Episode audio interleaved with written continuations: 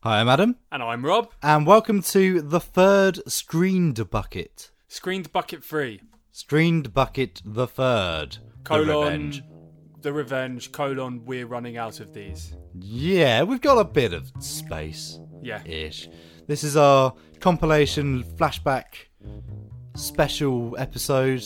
Huh? Debacle, Yeah. adventure. We're treading water right now while we're working on other projects, so we're just playing some of the bits from previous episodes. Yeah, we've got some very wonderful uh, film reviews, haven't we? Yeah, we've got our film discussions. We have Life of Brian, We have Children of Men. and one of our favourites of recent months, Dog Soldiers. Answer right now which one's your favourite. Dog Soldiers. Oh, Yeah. ooh, Yeah. more than Children of Men. Because I can s- I can see why Life of Brian would be left by the wayside because it's Well- just a comedy, but Children of Men is a masterpiece. I mean, it is, but right now I'm in a bit of a Dog Soldiers mood. Yeah, definitely. I agree. I agree. I don't even know why. It it seems to have come up a lot of work. Also, American Werewolf in London keeps coming up. Really? Yeah, it just had a birthday, Oh. an anniversary. Well, the spooky season is soon to be upon us. I have been getting weird Halloween vibes, even though it's boiling hot. Like ridiculous Texas levels of heat. And yet I feel this weird, like, Yeah, but I want to wear a skeleton costume and run around at night. I mean, you know, Yeah. mustn't judge, kink No. shaming and all that, but still. Exactly. exactly. Um, have you been watching anything awesome and new uh, or old? What? Well, we've all been watching The Boys. Everyone in the whole world has been watching The Boys. Oh yeah, man, it's so good, it's so good. It's just on another level. It's uh, Amazon Prime's. I think it's the best thing that I've seen Amazon Oh, Prime do. without doubt. I think the second best is Preacher. Same, Done by the same people, but The Boys just takes it way further. Yeah. Although um, I watched an episode of Preacher today, um, I think I'm an episode behind what's currently out. Mm-hmm. First three episodes aren't very good in the last series. The two I've just seen are freaking amazing. Okay. yeah. that's true. And there's a fight scene that is just the best fight scene in all of Preacher. But I, I won't say anything else. Well, Preacher's always been quite slow, I think. And then it just throws out all these things, then just pulls it back in at the end, Yeah, I feel definitely. like. But yes. Also, Archer. I've just finished Archer Series 10. Nice. Pretty good. I got a bit of a lump in my throat in the last episode. Of Archer, of all things. the most uh, juvenile of all of the cartoons. Yeah. No, it's a bit. Ooh. Things that you've been watching these characters for so long now. Yeah, they become attached. Yeah, yeah. I watched. Why? Why is the brain gone? Patrick Swayze. I've been talking about it since I watched it non-stop. Roadhouse. Roadhouse. Here's, here's Roadhouse is one of those films I should have watched 20 years ago. 20 years ago, I Yeah. should have watched it. It's great. I should have watched it when I was 10. But it's bypassed me. More or less hadn't even heard of it, just a bit. Always heard it referenced, but thought, meh, don't need to watch it. It's probably a rubbish 80s film. It's amazing! It is amazing. It's one of the best films I've seen! It's the most face punchingly silly film. Everyone gets punched in the face. and Patrick Swayze is the coolest man who's ever lived. So it's vaguely. How would you sum it up in a couple sentences? Um, really cool man, chilled, and then the townspeople get screwed over by the naughty man, and he decides to save the day. And he's very handsome. Yeah, pretty much. But his the baddie just lives on the other side of the river or Here's something, what- isn't here's- it? Yeah, the baddie lives. It's, they're all in close proximity, so he's on the lake, and then the baddie lives right across from him. Right, The right, place right, is yeah, yeah, yeah. Conveniently place to stay, um, and the townspeople have all, s- for some reason, agreed to pay ten percent of their weekly profits to this rich man Yep.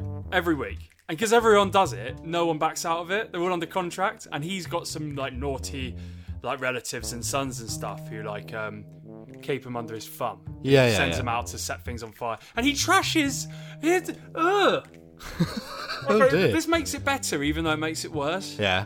He sends his like droogs to trash the businesses once a week that Right. he's like taking the ten percent from. What? So it's yeah, like there's a guy who runs like a, a hardware store, and he's and uh, Patrick Swayze rolls in, and there's like oil canisters have been spilled everywhere, half his stock is trashed, and uh, Patrick Swayze's like, "What's going on?"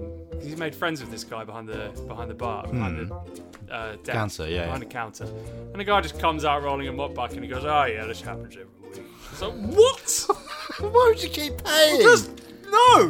What are you paying? What are you paying for? What's the ten percent? And then there's another guy who owns a massive car warehouse, and he gets one of his evil children or whatever. I think the guy who says I do naughty things to people like you in prison, that famous line. Um, he gets him to roll over all of his cars in a monster truck. So this is a business he's taking 10% from every week, and he just caused about five million pounds worth of damage to the business and he still wants to take the money yeah. and it's all good because Patrick Swayze's going to save the day. I do remember it being a weird, like, combination of strange characters and stuff just thrown in together. It was. Like, they wrote on post it notes, then threw them up in the air and see where it landed. Exactly it. It's like nothing has to make sense. Things just have to move forward, Yeah, which is quality filmmaking. absolutely. Um, anything else? Any trailers or anything that's come out recently? Uh, Well, uh, Joker, Joker, look, it looks dark. It looks. Um, I worry that it's a bit on the same sort of sphere as uh, the Dark Knight trilogy in terms of tone. I'm hoping it's not. Well, this was more realistic. I used to, I don't like the Dark Knight trilogy because they always bang on about how realistic it is, and then have big bombs of gas on trains at the end. You're like, what? That's not realistic. uh, I think this looks more. It's more like a just a nightmare. It's just a tragedy. Yeah, it looks more like a get under your skin emotionally. Um, Star Wars, we got a little glimpse of Ray's got gets a red lightsaber, which I don't know what it does. So how do you not chop your hand off? So Wow. it's down, and then she goes, and it goes, and then a second one sticks out, uh, and it goes Darth Maul. Yeah, I think it's I think it's just two lightsabers on a hinge. Just click Why? Darth Because it- Maul uh, didn't have a hinge. He because didn't need it one. no, it didn't need one. This is J.J. Abrams, of course, coming back to the final. I need to make no lightsaber. That's exactly it. Ooh, ooh, this looks interesting. Oh! ooh. What's the uh, South Park theme with um, Michael Bay? We can have explosions. It's- uh, they're not ideas. They're just special effects. yeah. I don't know the difference. Mm. Um, a bit, a few fan theories have gone round, and some of them sound wildly terrible, and also kind of likely it's Mm, gonna happen. Um, I have my friend uh, said to me as well one that uh, Palpatine's gonna uh, mind control Ray. As in, have you heard that one? That He's gonna go Yeah. into her brain. Also, in the trailer, there was an evil C3PO. Yeah, Maybe Palpatine takes control of C3PO. uh, come up with an evil name for C-3PO on the spot. Darth Shiny Boots. I mean, that's, I'm not gonna top that. Rise. Darth Shiny Boots.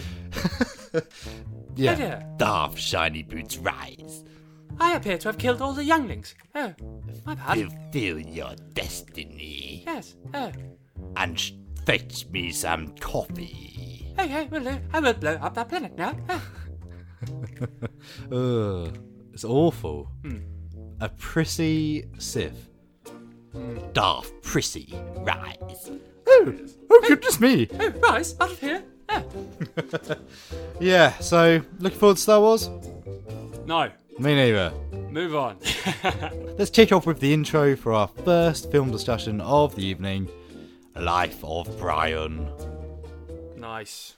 Okay, okay, quiet on the set. We premiere in three, two, one. You're listening to Screen Bucket with Adam and Rob. And that was the Brian song, sung by a 16 year old girl called Sonia Jones. 16? 16! 16? Could you hold a note like that at 16?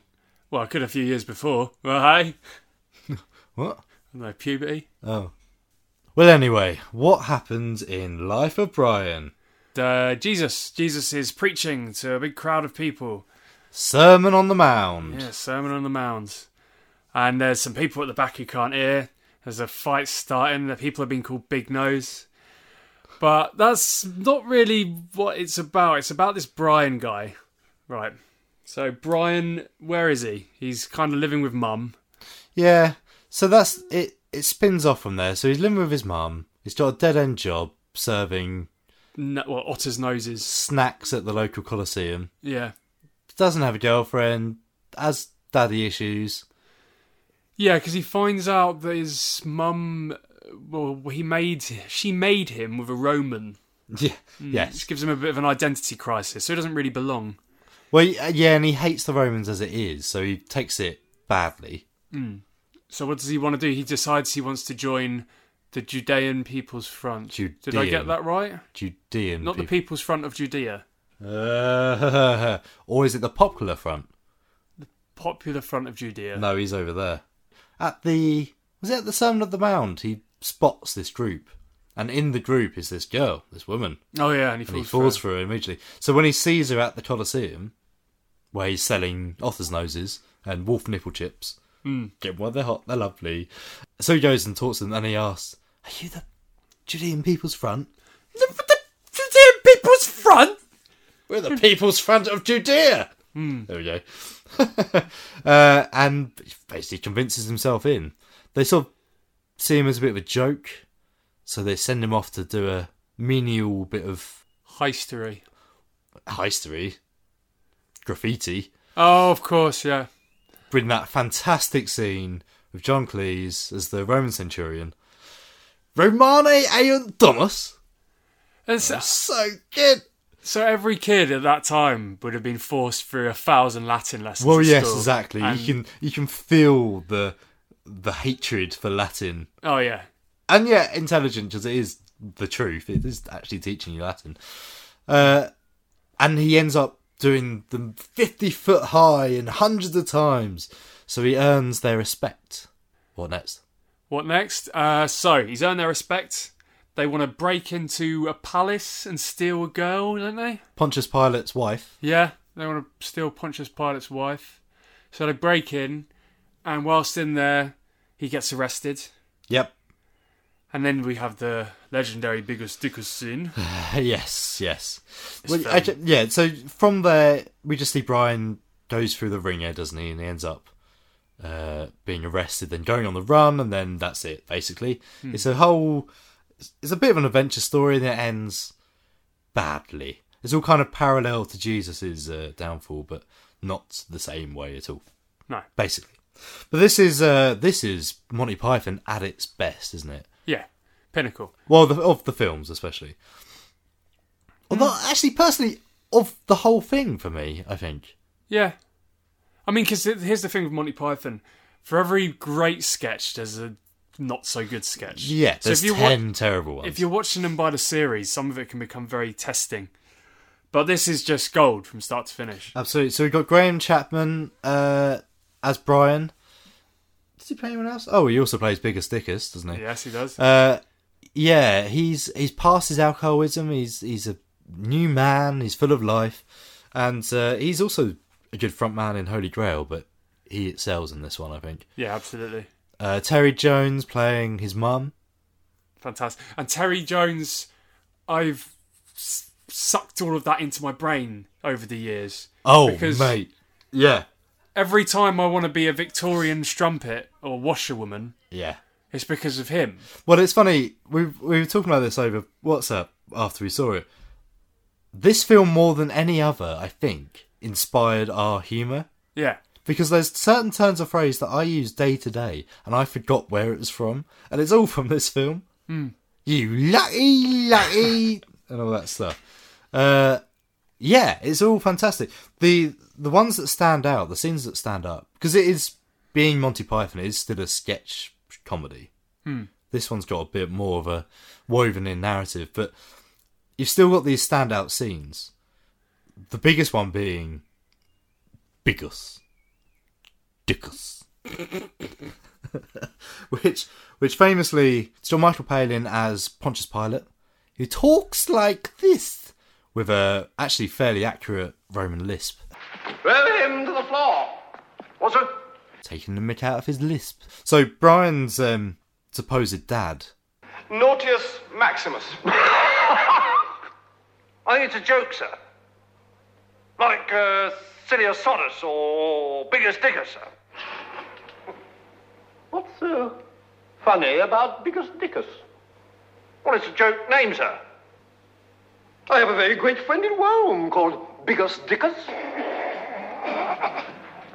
Silence! What is all this insolence? The extras had no idea that they were going to do this, did they? They had no idea that. So they were told to be Roman soldiers and not to laugh, but they didn't know the script. They didn't know what would happen. Hmm.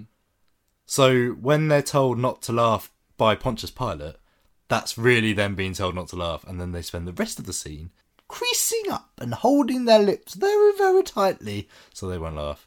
Uh. and once you know that, the scene takes a whole different meaning. Oh, oh, hello, hello, buenas noches, eh? Eh, eh, eh.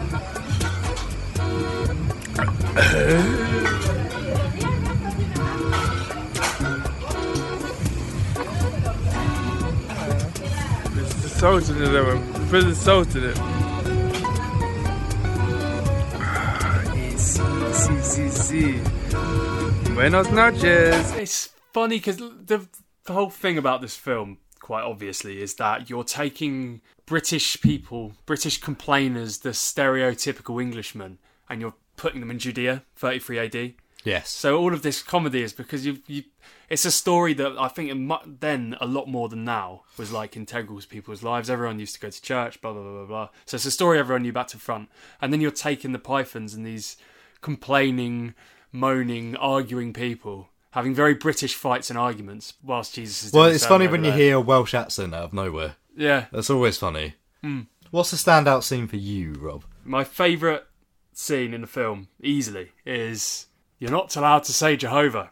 Yeah. So there's a man who's about to be stoned to death, and uh, I'm like laughing thinking about it. So there's a, although uh, it's- they just add more silly to it. So it's silly enough that a man is about to be stoned to death because he says Jehovah, mm-hmm. and he was just saying it by incident. But Oh, what did he say? His that halibut was good enough for Jehovah. yeah. Yeah.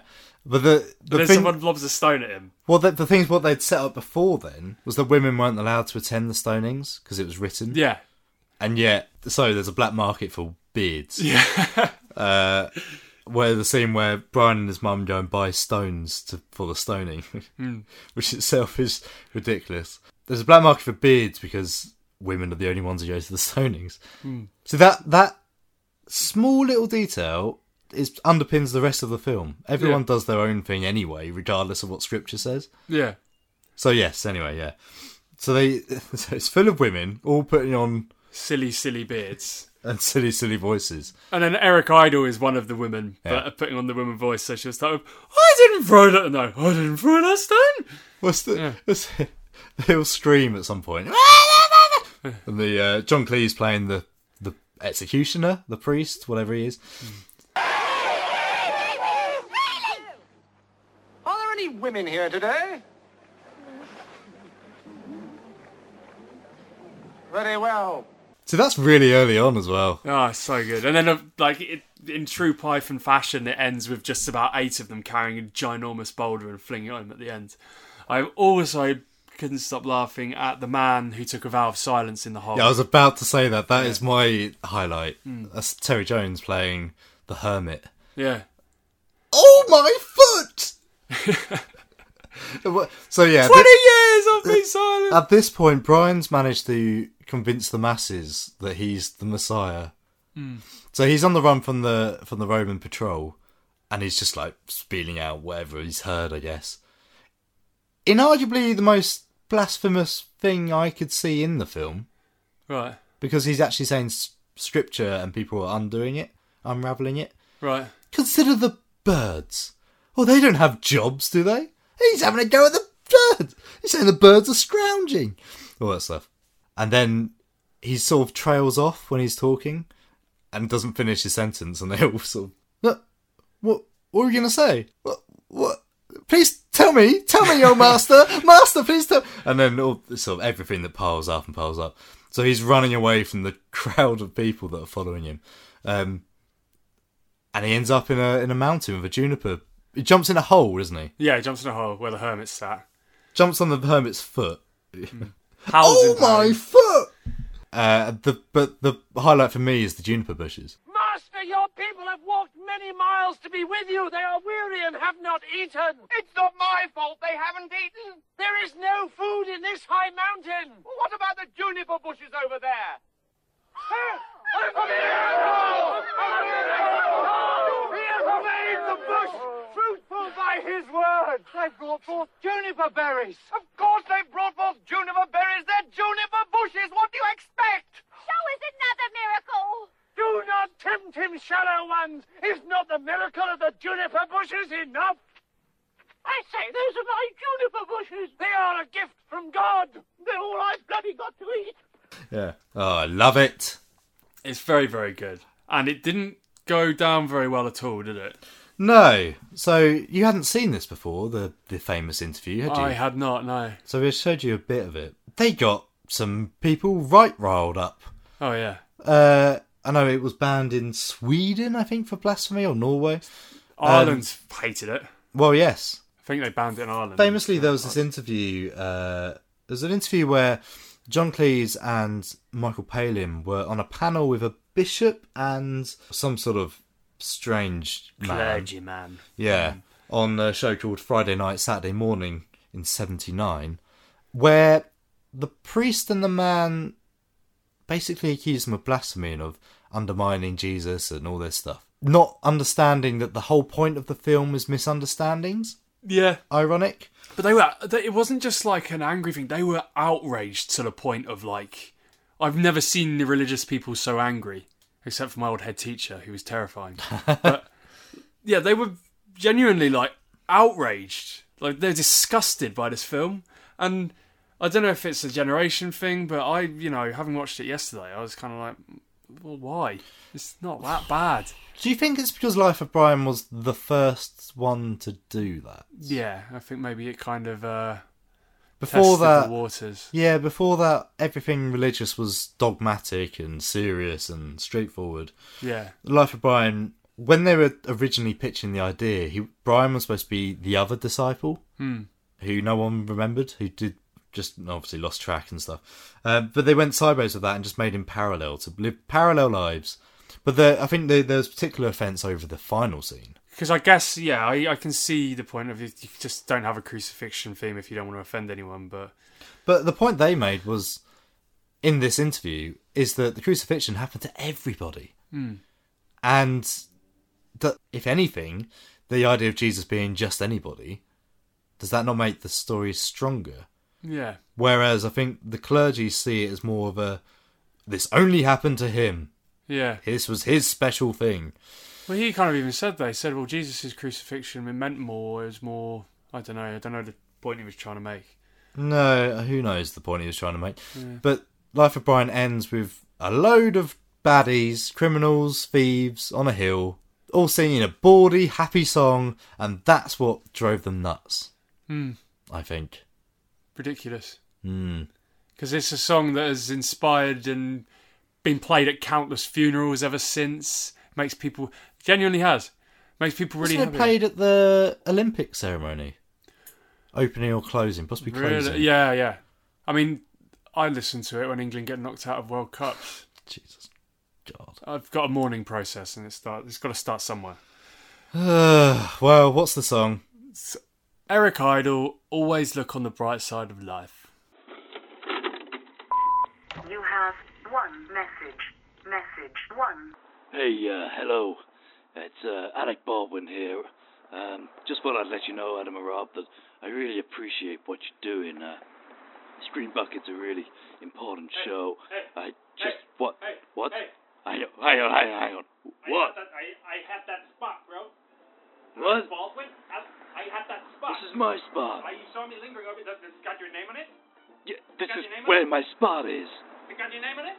I'm Alec Baldwin. You just take my spot just because you're a big actor? Did I parked already parked the car? Now you're on that. I was just already going into it. That's how you how you got a front guitar. I can't believe we're having this conversation. I'm trying to have a phone call with two British filmmakers. I'll tell you what you're going to do.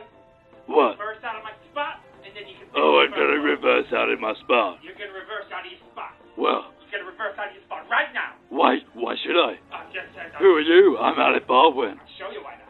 I'll show you why not. Oh, honest to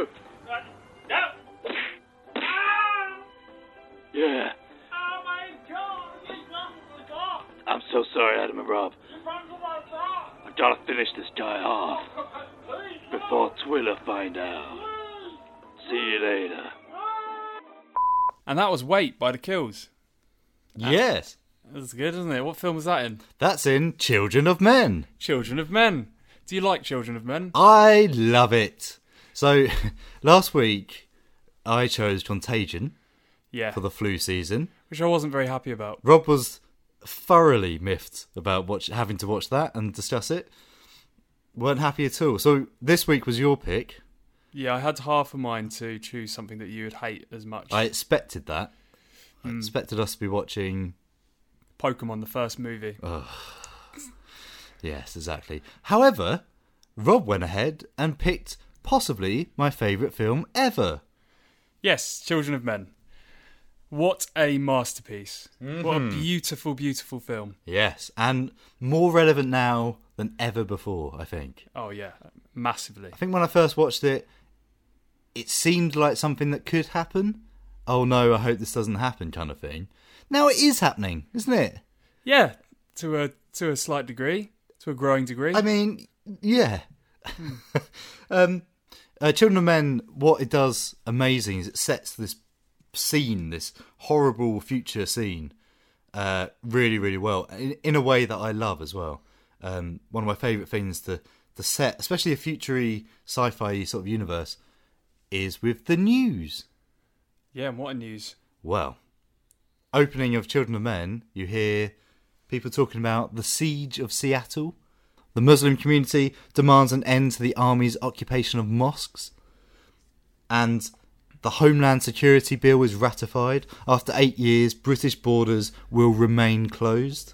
Deportation of illegal immigrants will continue. Good morning! That's the opening of this film. Incredible.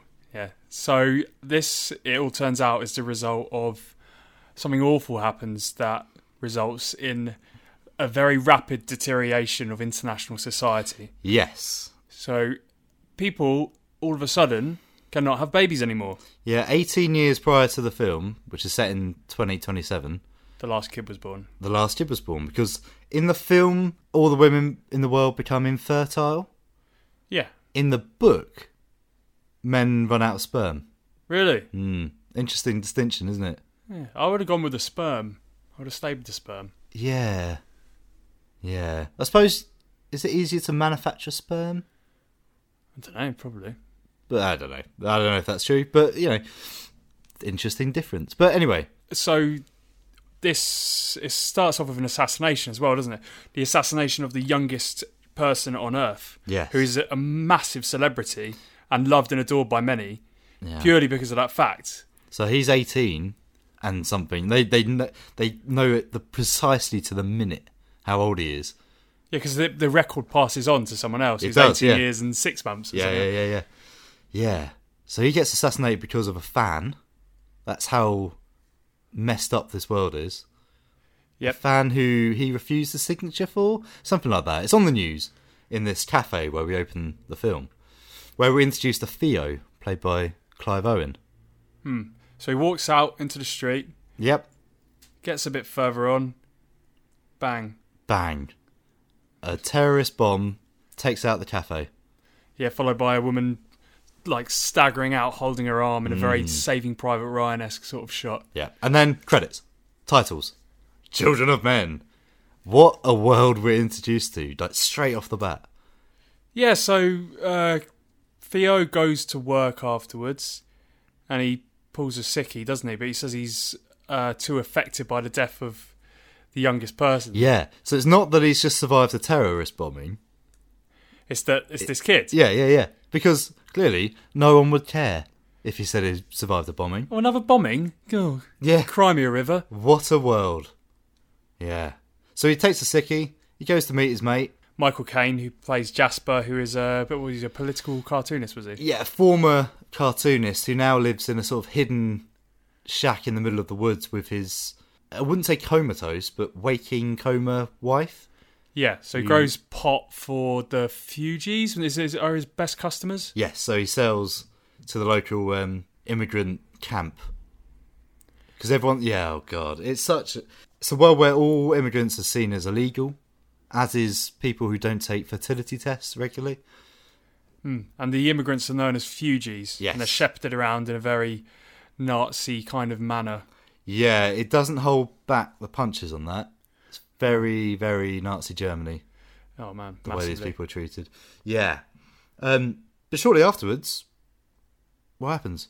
He's kidnapped. He is. He's grabbed off the street, bag on the head, back of a van. Taken to a room full, like, plastered with newspapers over the walls. Yep. It turns out it's his old sort of colleague in crime, Julian, played by Julianne Moore. That's right. It turns out Clive Owen, I keep saying that, Theo, mm, is not quite the everyman. He's had a pass, hasn't he? Yeah, so he was involved in what we would call a terrorist organisation. Yes. Who are kind of who are at odds with the UK government and their awful treatment of immigrants. Yes. So yeah, it's it's not your standard terrorist cell that we would expect today. It is in fact people trying to get equal rights for immigrants and try and sort of express their dissatisfaction with the UK government to the point where they admit that they've stopped bombing and the bombs that continue are the government trying to pin it on them and keep people scared, which is so 2006 when this film came out. War and terror, people terrified of this war that was going to last forever. Yeah. Oh man, It hits on a lot of points, doesn't it? absolutely. But he's been captured for one specific reason. So he can do a mission for them. Yes. A very, very important mission, which involves a woman who turns out to be pregnant. Oh. I know, the first pregnant woman in 18 years. Mm. and the way it's revealed is extremely biblical, like so much of the film. Oh yeah. So we're introduced to Key. She is in herself a Fuji. Yep. Um, I don't really know how they got hold of her. They've obviously rescued her from some from somewhere. Yeah, yeah. Um, she reveals herself to Theo as pregnant in this hugely biblical shot where she's almost like the Virgin Mary, and you know she's draped in these Mm. shawls and she's she's sort of cradling her swollen belly. Yeah. And he It's- says, "Jesus Christ." the whole film is so biblical to the point where even at one point Theo loses his shoes and has to wear sandals as he escorts Mary around. Essentially, It's almost Joseph, isn't he? absolutely. I the the themes of this film work on many many levels, but still keep you really gripped. Fantastic sort of sequences. One of the ones we like, which is kind of a smaller one, he decides to leave the safe house of the terror cell, doesn't he? So he overhears a conversation.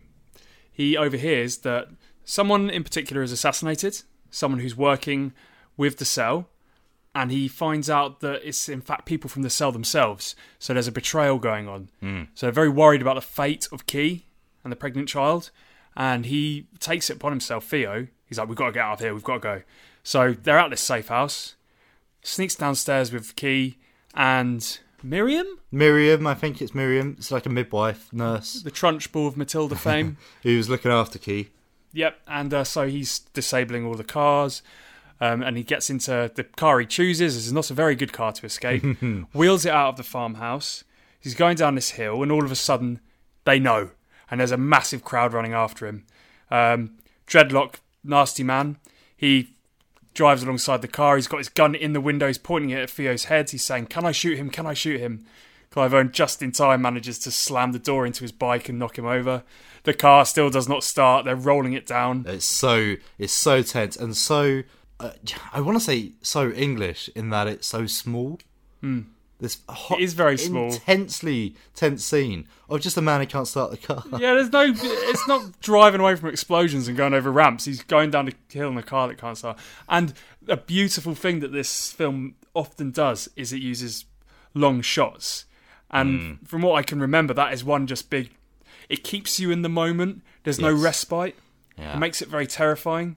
So you're just in this car, and it's a horrible moment. And if they catch him, he's gonna, you know, they're gonna kill him. I want to say there's no music either. There isn't, It's just lots of shouting and screaming. which makes it very real. yeah, yeah. It, well, that's one of the things. Um, Alfonso Cuaron, is that Yeah, how we've or agreed Cuarón. to say his name? Yeah. The director. Um, one of the things he set out to do is to not not make this film feel like and it's named in the thing I read. Uh, not make it, not make it feel like Blade Runner, a future world. Ooh, but to make it feel like we're looking back at a documentary. Right. So yeah. that realism really is part of the whole thing. Um, yeah, so uh, I can't express how much I love it.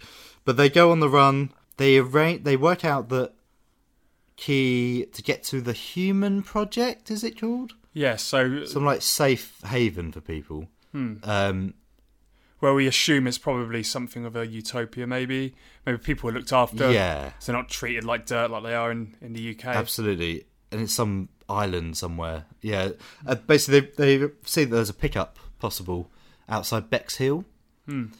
uh, which they immediately dismiss because it's a it's a it's a ghetto basically run by the UK government. They just stick all the immigrants, um, and they realise that's the only place they can go. So they decide to sneak in and get themselves arrested in a in a way that is so Nazi Germany. It's actually quite hard to watch. Oh, massively. And uh, there's uh, so much of the story about the world is told through a window. So he'll be in, looking out of a bus window. Oh yeah, something awful will be going on, or he'll be looking out of a train window.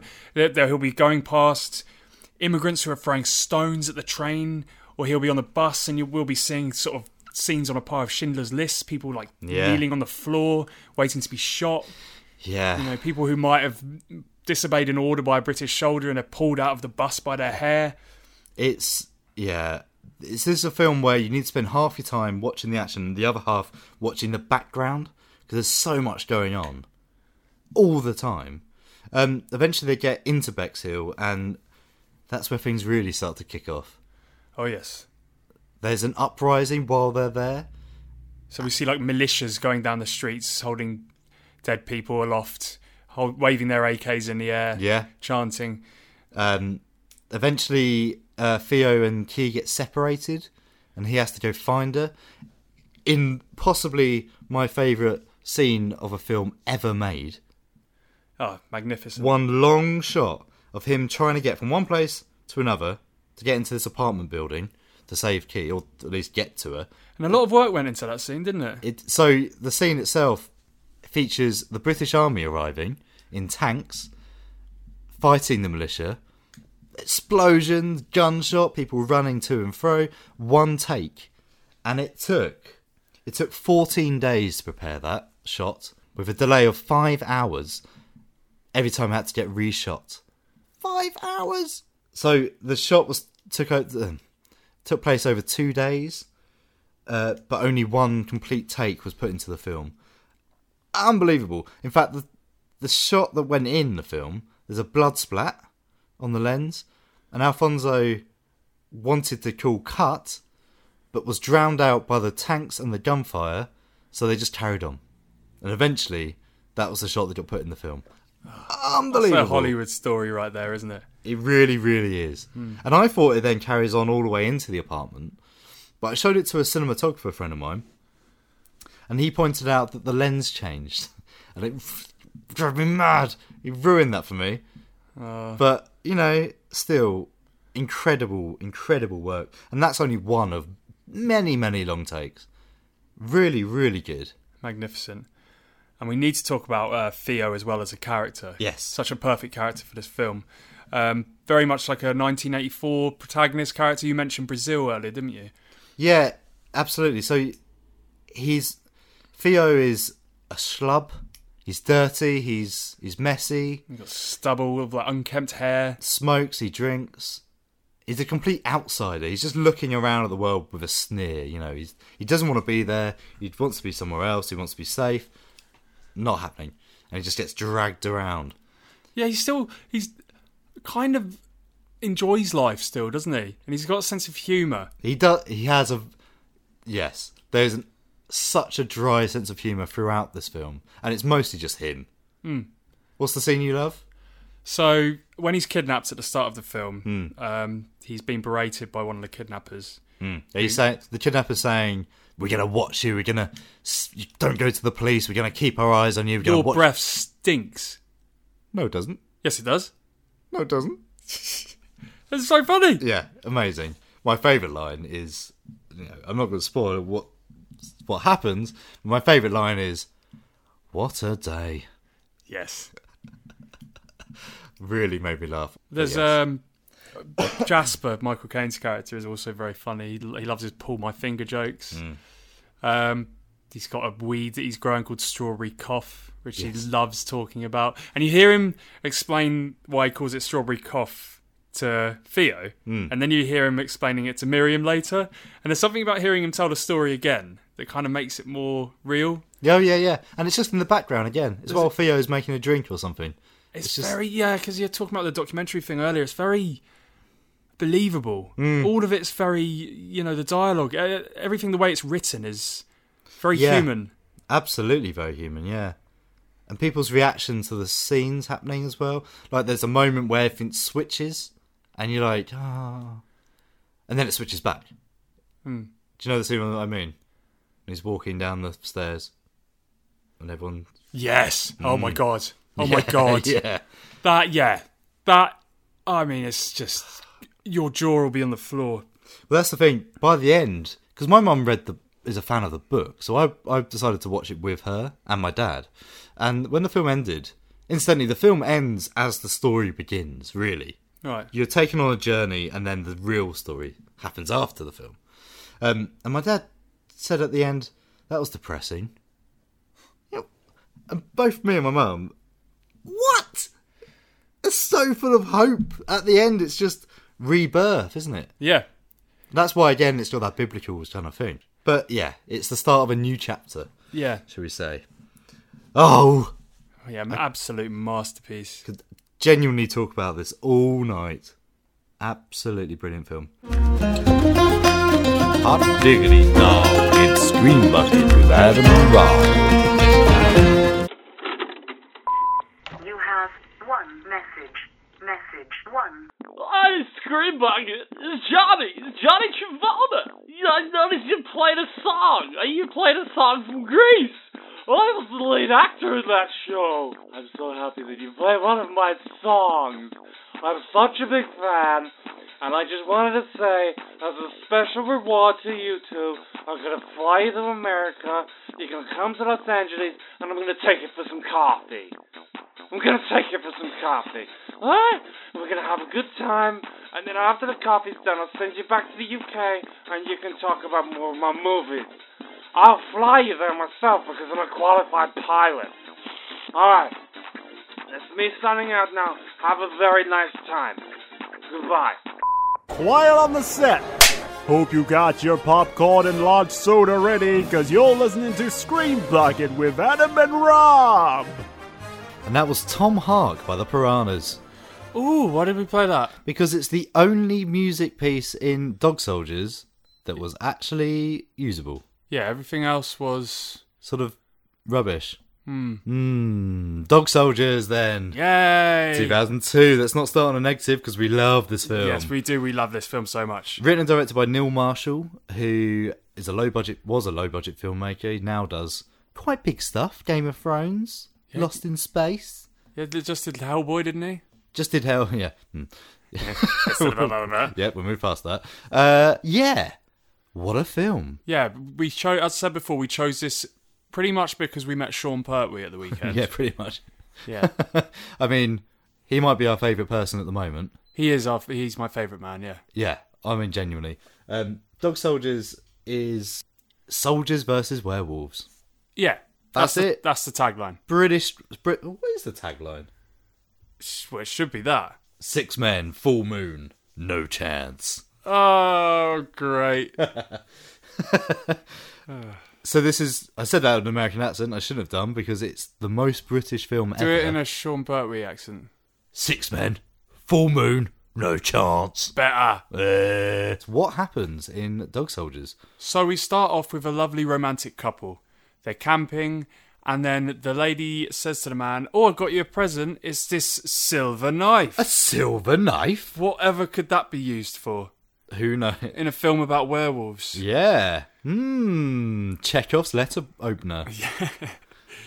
But yeah, they're, so they're having a lovely time. They're in the tent after that, they're canoodling, and then all of a sudden, the zip starts to go up. Mm. What's going on there? They're f- frozen with fear. All of a sudden, the woman is grabbed and lunged halfway out the tent.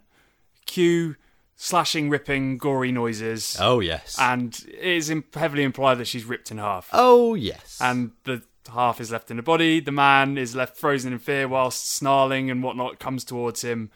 And boosh, we're in. We're in the film. We're in the film. Yes, what an opening. We cut straight to Coops in the Scottish Highlands. Coops played by Kevin McKidd. Yes, and he's been uh, he's on a mission, and we we learned that it's like a training mission. He's best, he's top of the class, but eventually gets caught. He's trying to evade capture for as long as possible. Yeah, he's he's training with the special forces led by Captain Ryan. Captain Richard Ryan, played by Liam Cunningham. Yes, uh, Game of Thrones fans, you'll know him as Sir Davos the Onion Knight, playing the polar opposite character. He's a wrong'un, isn't he? Hmm. He's a baddie. He's very much your well-spoken British baddie, Yes, We've like also- to a T. to a T. And he does the TV trope cliche of kicking the dog to show that he's a bad guy. Yeah, except he shoots the dog. Except, yeah, he very much metaphors be damned. He literally shoots the dog and shows us that he's a baddie. yeah, so we, we, we don't like this man straight away. Yeah, Coops, on the other hand, refuses to do that, and we're on his side. Yes. Simple as that. Yeah, and he's punished by, well, you're not joining my team, you're not joining the special forces. Yeah, he, so he ends up s- just with basic squaddies, really, led by, in a team of six men led by Sergeant Harry G. Wells. Yes. Played by Sean Pertwee. Oh, yes. Um, you've also got Private Spoonie, played by Darren Morfitt. He's like the, he cracks jokes and he has fun. Yeah, he's that one. We've got Private Joe Kirkley, played by Chris Robson, and some other ones, and also Corporal Bruce Campbell. Corporal Bruce Campbell, yes. Because Dog Soldiers, as openly admitted by Neil Marshall, is referenced to everything he ever respected or liked. So the soldiers themselves, their banter is heavily based on his dad and grandfather, who were army men. Hmm. That's why all the gallows humour comes into it constantly. Absolutely. And there's a lot of it as well. You've got references to Evil Dead. You've got Yeah. Aliens comes up later on. It's awesome. Yeah. It's it's so in tune with my brain. That, uh, yeah, it might be one of my favourite films No, of agreed. this time. Agreed. Um, but yes, we we see a squaddy. They're on manoeuvres in the Scottish Highlands. They're doing some silly training exercise. Yeah, they're sort of versus the SAS. Um, and while they're navigating the highlands, they stop round a campfire, and we all get this really nice moment where we all meet all the characters and hear all their stories and get to know everyone. Uh, we hear a really harrowing story from Wales. Immediately cut in with a joke from Spoonie. Ah, friendly banter. Everyone's friends. And then cow! Yes, oh my god! cow from the sky! A cow falls on the camp. Yeah. And they all freak They all out. go absolutely berserk. And at no point, whilst they're running around, does anyone say, let's go see where that cow came from, which is brilliant. they're just like, right, two of you go and look out. You two, get your heads down. Um, that's it. Yeah. The cow's been torn apart instantly. It's not been shot or anything. It's been ripped. Ripped to shreds. And this Yeah. is following in a scene prior. Um, what's his face? Main character? Blah, blah, blah. Coop. Coops. Coop says before there's been disappearances and they've only ever found remains. Ah. So they should, they're kind of pegging what's something up in this neck of the woods. Yeah, yeah, yeah, yeah. And uh, the next morning, anyway, they Coop uh, Wells has a change of heart, decides he's curious now, Yeah. and they decide to follow the trail of blood left by the cow to where it came from. And that's when they find the ruined site. They find the SAS camp, where the SAS soldiers have been replaced by puddles of goo. Yeah, very predatory guts and slimy goo. Yes, absolutely. Bright, fluorescent puddles of guts and slime and blood.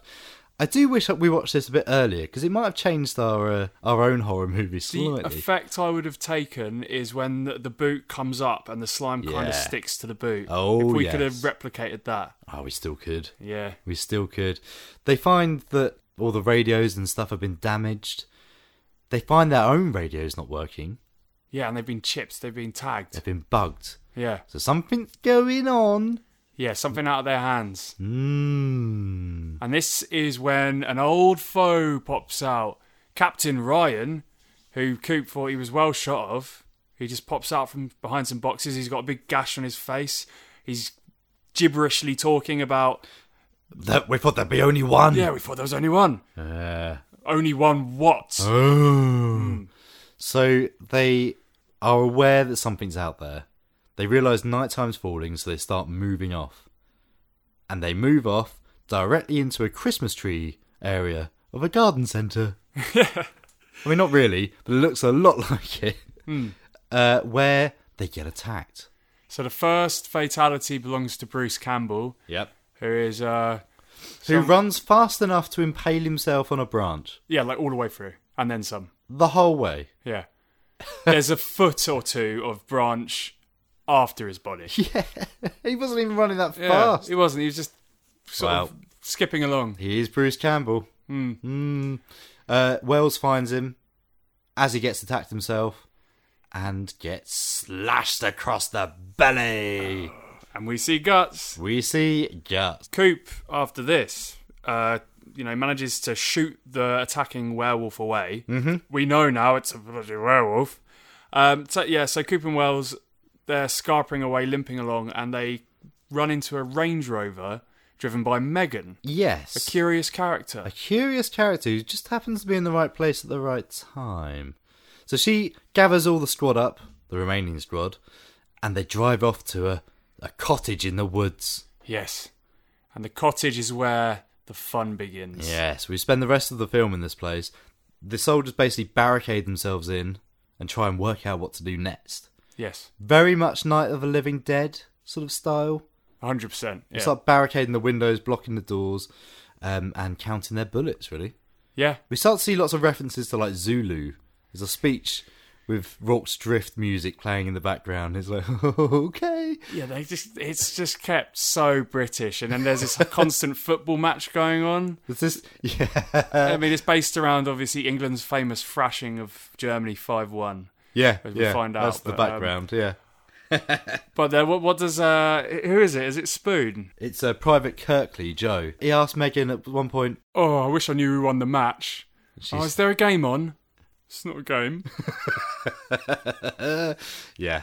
That was a big laugh. in the room. Brilliant. so there's all of this Britishness, British manly hooligan soldieriness, sort of personified by Pertwee himself, Oh, yeah. which just Who's oozes. manic and swearing, and the, the language is used in a funny way.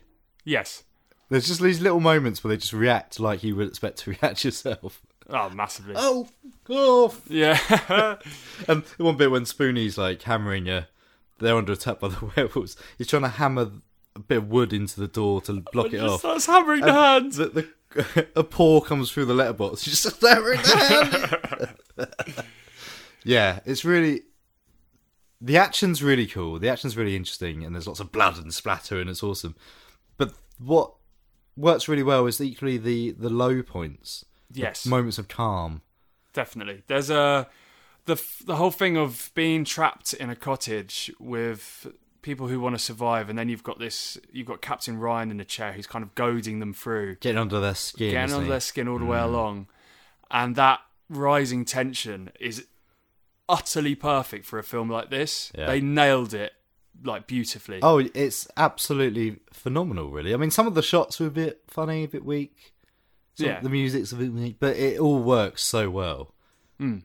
Uh, there's one scene we have to talk about, though. Oh yes, So, Sean Pertwee, sorry, Sergeant Wells, um, has been wounded badly, as we mentioned. They're trying to, Megan and Coops are trying to sew him up with super glue and whiskey. E- and uh, he's not enjoying it. He, he's really not enjoying it. I'm, I'm assuming this is a deliberate decision where the director said, let's get Pertwee absolutely wasted for this scene. Because that's what they did. Yes. Well, he, we know he was drunk. Yeah. You may not. It may have been that it's low budget filmmaking. The whiskey bottle was just whiskey. Yeah. and he Do had what to you want. drink so much. Um, and he he's basically the pain's too much, so he asked Coops to punch him out. And the first punch was a stage punch, and then he comes back and he punches him again, And that time, he really hit him in the face. Right on the nose. But he didn't notice because he was smashed. Fantastic. Uh, Amazing. But watching watching that scene with that knowledge changes it completely. It's amazing. Can I play a clip of that bit? Oh, Just do it. Just do it. All right. I tell you what, I love him. I love you, like the mate that I that I love. Would you like to be alone? Gloria, dirty. I'll stick. You bomb. I'll tell you something. Something better get stuck in soup because it's really starting to hurt. Cooper. Knock me out! Hit me! Oh, you f- see, hit me! They were interesting. Well, I actually really loved the design of the werewolf in this, but it's not like they're not manly. They're quite swanky and they're very long and thin and effeminate sort of thing. Yeah, they're very lift. They look like dancers. Yeah, they're kind of controlled by a top-heavy sway, which makes them. I don't. I wouldn't say. I mean, they are comedic, but I don't think they are. I think they're actually quite sinister for what they are. yeah, I mean, if- They're very otherworldly. I suppose, yeah, you add the otherworldliness to the fact that they cause absolute carnage and rip some of these Yeah, soldiers to absolutely. shreds. That's where the fear comes. Yeah. That's where they become sinister. Well, part of what makes it so good as well is this. This was 2002, and the filmmakers were sick of all the CGI in films, so they out went out of their way to make costumes for people with animatronic faces. That was 2002. And it made. I wouldn't want to watch this film if it was CGI. No, no. It's the fact that you can touch them, the fact that they look real, the fact that they look, they're there. It makes it what it is. Yes. You know, s- absolutely no chance for CGI for me in this. And modern filmmakers should take note, I think. This is a film that, as low budget filmmakers ourselves, this is like the gold standard. Yes. Regardless of all other cinema, this is something you can achieve. And to be fair, I think it stands out as one of the best British horror movies ever. Yes, definitely. Because they nailed everything. I mean, w- the, music aside. Yeah, the music was lame. There were scenes where there probably should have been music, but there wasn't. Mm. But the characters, the dialogue, the baddie, the monsters, the f- every single aspect of this film was done perfectly for what it is. Yes, absolutely. So yeah, couldn't recommend it more. Watch this film. If you haven't seen it, you- why not? Yeah. If you have seen it, watch it again. It's awesome. Yes, I would say this should probably go into the Holiday Media Hall of Fame. I think so. It's also a bit quaggers. Yes. I mean, It's very not, deli- quaggers. not deliberately. No. Maybe subconsciously. Let's put on a song you've chosen. Yes. Um, I remember someone singing this at the HorrorCon karaoke. Uh, it is in Eurotrip and other films. N- 99 Luftballons by Nina. Yeah. Green Bucket, Adam and Rob. You have one message. Message one. Oh, bonjour, this is John Renault. I'm lost on the streets of London Town. I do not like this city. It is uh, very cold and dark, and everyone is rude. Not like a gay Paris, where everyone is beautiful and smells of garlic and cheese. Oh, no, noise everywhere! I don't know what to I don't even know who this is. John Reno. Who's that? He's the French guy from Ronin. F- You know? No. Ronin. You've seen Ronin. I don't think I You haven't seen Ronin. This is better than the voicemail. God. You've gone all Chris O'Dowd, mate. When did this Wait. happen? Wait. Ronin. That's the name of the film, isn't it? I think so. John Reno. Hang on. Wait. All right. John Reno. French. Oh, him. What's the film called? Leon. What's Ronin? He is in a film. There is a film called Ronin. Yeah, I think it's got Tom Cruise in it, hasn't it? No. Mate, he's in it. He's in a film called Le Chef. Le Chef. Oh, God. Leon. You've seen Leon. I don't think I have. You've seen Leon. Leon's a masterpiece. Is it? He's a baby little girl who's um. She's in Star Wars. She's Padme. Which one's she? Oh, Nicole. No. No. No. Wait. It's not Kira Knightley. No, of course it's not. Padme. Who's she? She's really famous. Is she played by? Hang on. Wait, I need to describe this film to you. Padme.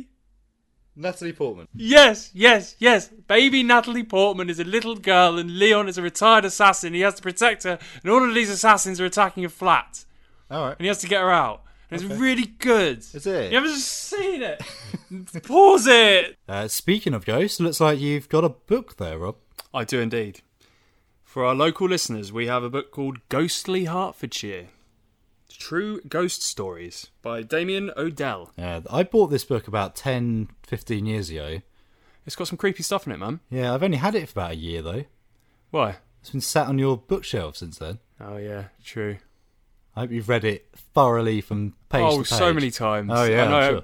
Back to front. Great. Well, what have you got? Is there any local ones to talk about? All right, so we know Hitchin is uh, a very old town. Yep. Going back over a thousand years. Um, it's got some very spooky sort of places, like uh, down in Bucklesbury, you've got places like the Heart and the George. Yeah, The yeah. Heart, quite famously, is where the last hanging in Hitchin was. Mm, I think that's. Is that dubious? Yeah. Ah, okay. But, you know, one of them will.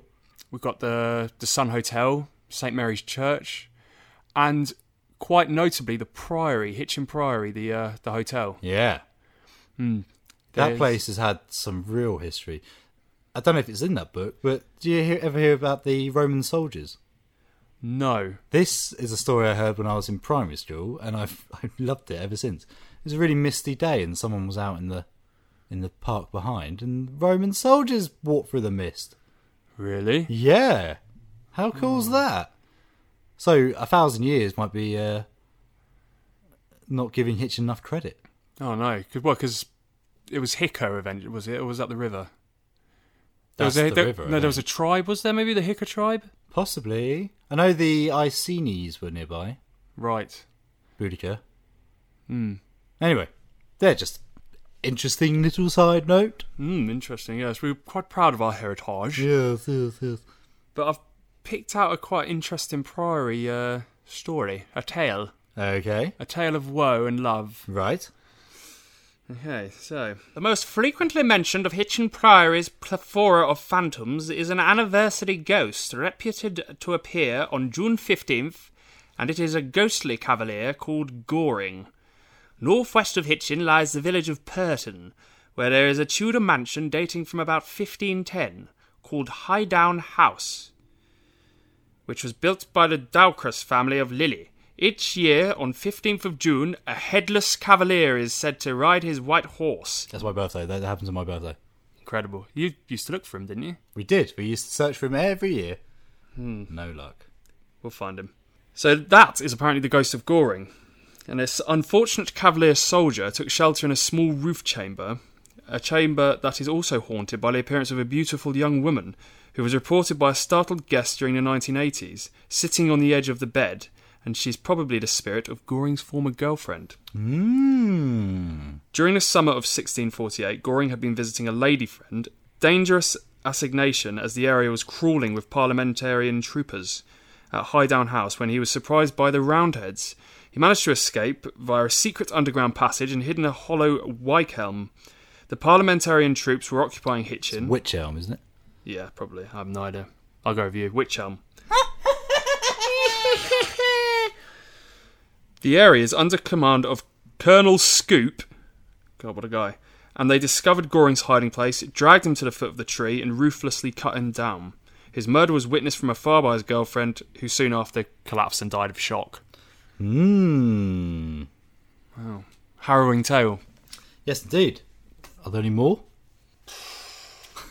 Loads. Yeah, well, yes, there are loads. Um, if anyone does live in the Hitchin area, do recommend the Ghost Walk. Yes, uh, Derek Wheeler's Ghost Walks. Um, we should look that up, see if he's doing any. Well, yeah, Um, we did. What we went on one on Halloween a couple of years ago, didn't we? We did. I dressed up as the Grim Reaper, um, and my wife dressed up as a slasher victim. Yes, with help as a speech bubble outside her head. Brilliant. That was great. Hmm. Um, yeah, no, really good, really interesting. He had all sorts of tales about all that part of Hitchin, which was absolutely brilliant. Well, what's interesting is the mm, seventy percent of the tours history, local history. Hmm. Thirty percent is ghost stories. Yeah, you learn a lot. But yeah, you do. Um, and it's interesting. He always, oh, I don't want to spoil it, but he, with us, he opened saying he didn't believe any of it. And by the end, you sort of start to wonder that because Hmm. he's seen things as well. Yeah, he has, hasn't he? We should get him on. We should. Derek, if you're listening, I'm coming for you. Oh dear. In the spirit of Halloween. Yes, indeed. Yeah, it's quite cool that sort of local history's still alive in that way. That you can hear about it as a as a story, like you should. Definitely. It makes you wonder what it would be like to if you were to make your own one up from scratch. Hmm. Hmm.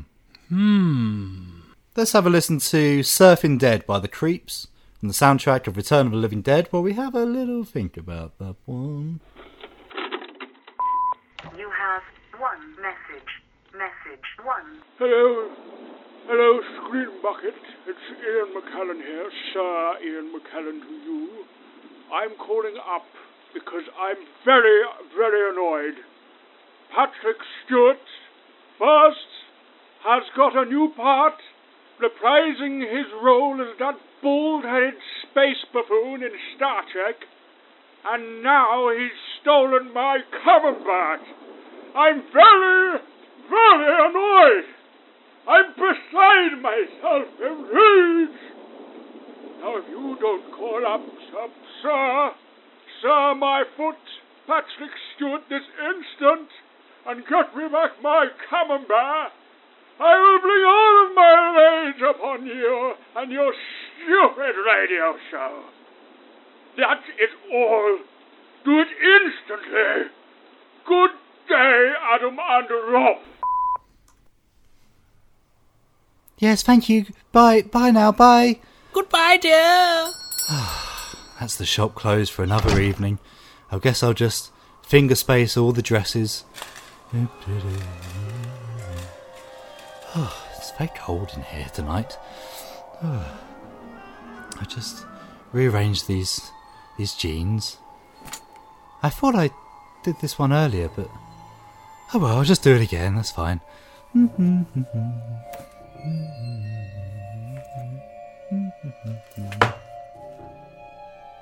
What was that noise? Oh, it's obviously just me. Never mind. I'll, I'll just carry on.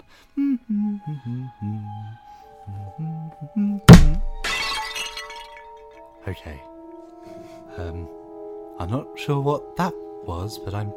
And maybe I'll just go to the other side of the shop and I'll just tidy that bit first. um.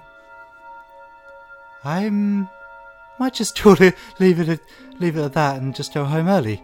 Yeah, I'll, I'll tidy up in the morning. I, I just uh, mm, um, stay. Okay. Hello. The, hello.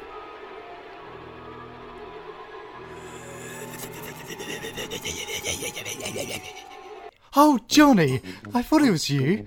Oh, hello. My boyfriend Johnny. Oh, all right, my lovely Samantha. Why do you why do you always try and scare me like that? Oh, you know what I'm like? I'm a bit mischievous. Yeah. Ah, Oh, I really thought something spooky was happening. No, no, no. I think we should get some fish and chips on the way home. I bought a jar of gherkins to go with them. Oh, my favourite. Yeah, we can eat it in the Vauxhall. What the blooming, what the blooming dickens was that? Oh, that's the noise. I thought I thought that was you. Ooh, no, no, no. I was um, I was on the toilet. Oh. Well, something's making noises around here. I, I don't. I just don't know. Ooh. Ooh. You stay there. I'm gonna, I'm gonna see what that was. I, Are, are you sure that's a good idea? It's, it's my duty and responsibility as your lover. Okay, well, if you want to reinforce that gender stereotype, then then be my guest. I certainly will. Mm, And whilst, you do, whilst I'm doing that, you can put the kettle on. Boopy doopy doo. I think the noise came from that cupboard. I'm gonna open it and see what's in there. Oh my god!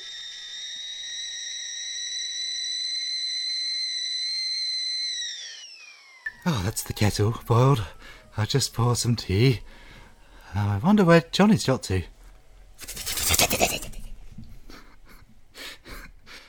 Oh, I thought I turned that lawn sprinkler off.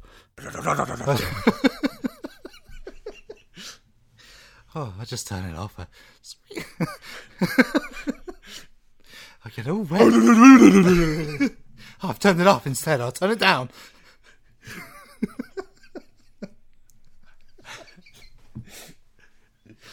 Oh, well, thank you. Heavens. I've- oh, I thought I turned that off.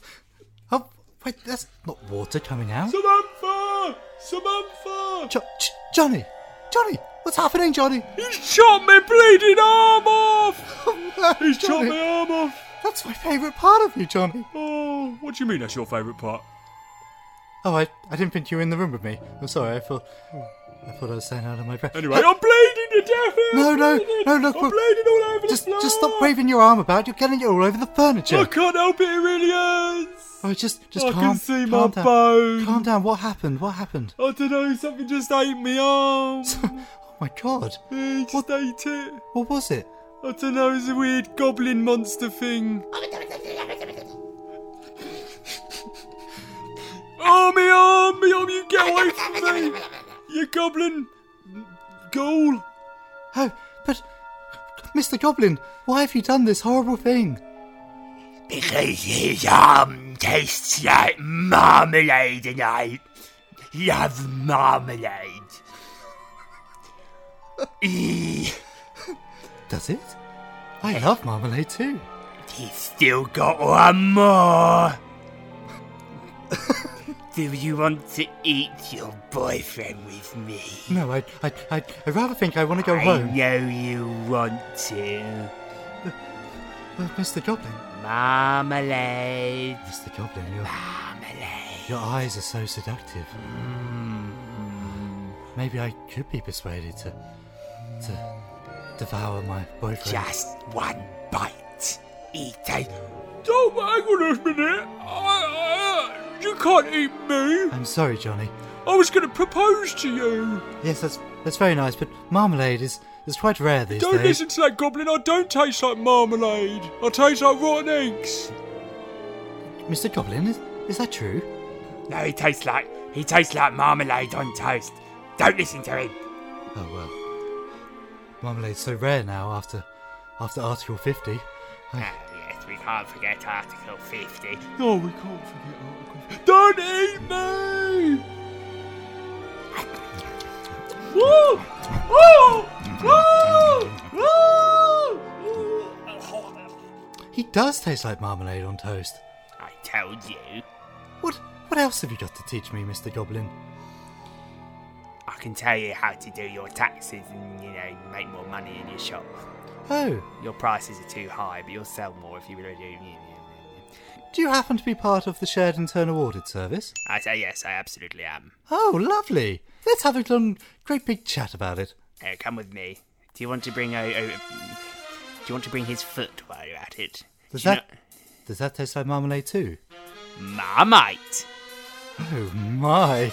Oh, come, Mr. Goblin, we have lots to learn. Right, Uh, that's the horror story. Sweet. What? See, ghost stories are easy to make up on the spot. It sometimes makes you wonder if they're easy to just fake when they're so easy to uh, to summon up.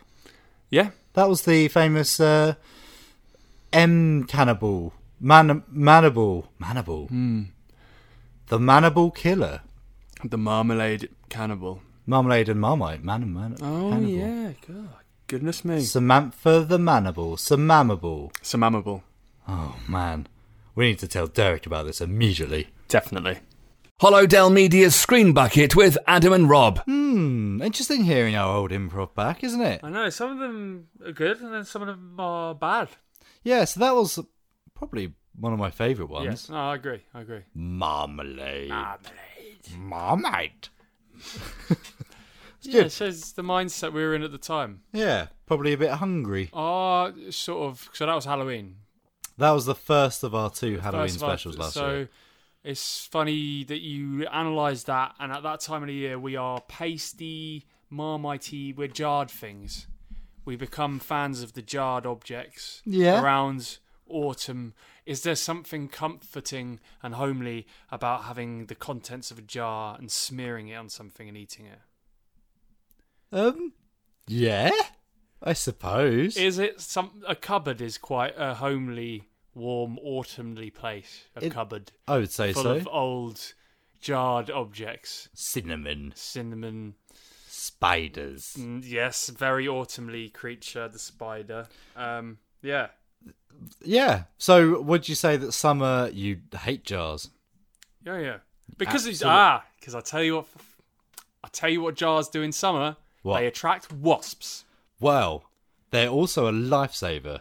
For Wasps. wasps. Because if you're outside in Weatherspoon's Hitchin, Angel Vaults, for example, Oh, you would well, Wasp attract Central. You would attract fifteen thousand wasps, Yeah, even inside. even inside. Hmm, I'll just have a lovely hundreds of them. Right. If you have a jar You can put the jar smeared with Yeah, jam, you can make a jar table, or because I was just picturing you could smear an entire table in jar. Hmm. Would that mean that just millions of wasps would come, and it would just be a wasp club? it wouldn't be much worse. Mmm, Angel Vaults Hitchin. Angel Vaults Hitchin, Mmm. a hive of community. Jars are autumn. Yeah, I suppose they are. Yeah, Yeah. Well, I suppose it's preservatives from the harvest. and you have to preserve yourself for the winter, Mmm. for the coming um, hibernation period. Well, Halloween is quite harvesty anyway, isn't it? It is, yeah. You got the Reaper with the scythe. Yep. Swish swash. Swish swash. Oh God. Uh, so how can we round this uh, week's episode off? Have you got any wise thoughts, some wisdoms? Wis- uh, wisdoms. Wisdoms, wisdoms, wisdoms, wisdoms. Hmm. Ah, Yes. don't break your laptop because you'll have to pay for it to be fixed. Yes. How did you break your laptop, Robert? I think it was water damage, Hmm. but there was n- I don't remember where the water was It's a weird conclusion to jump to. because there was a there was a glass. An empty glass. Yeah. A suspiciously empty glass. There was a glass. It followed a night of drink. Okay. The laptop was kaput. the, the, the laptop is kaput. If you if it followed a night of drink, could you have just trodden on it?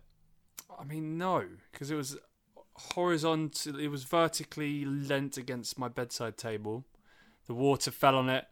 I assume from the knocking of the, glass. Hmm. knocking of the bedside. If only.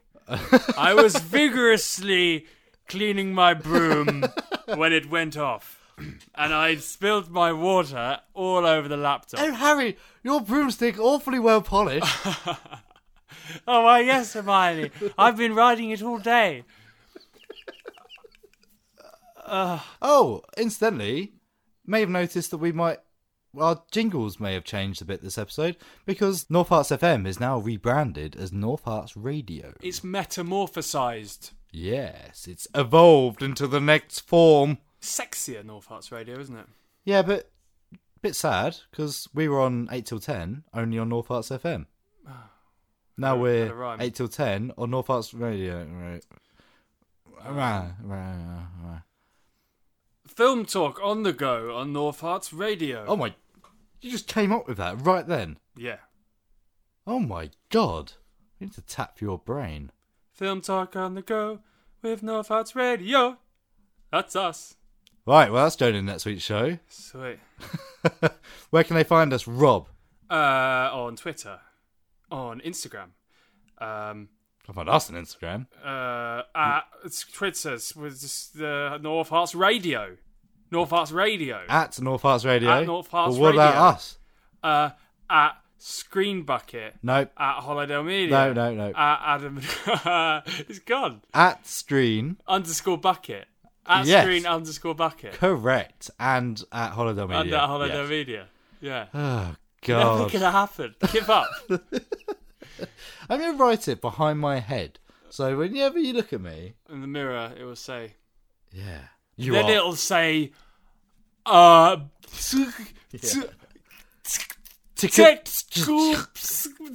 Techscoops. This is like Twin Peaks. oh god. All right then. Well, see you in a fortnight, everyone, and we will have more of our compilation nuggets. Yes, come feast upon our old nuggets. Mmm, and then new nuggets shall follow shortly. Yes. Golden nuggets. Golden nuggets.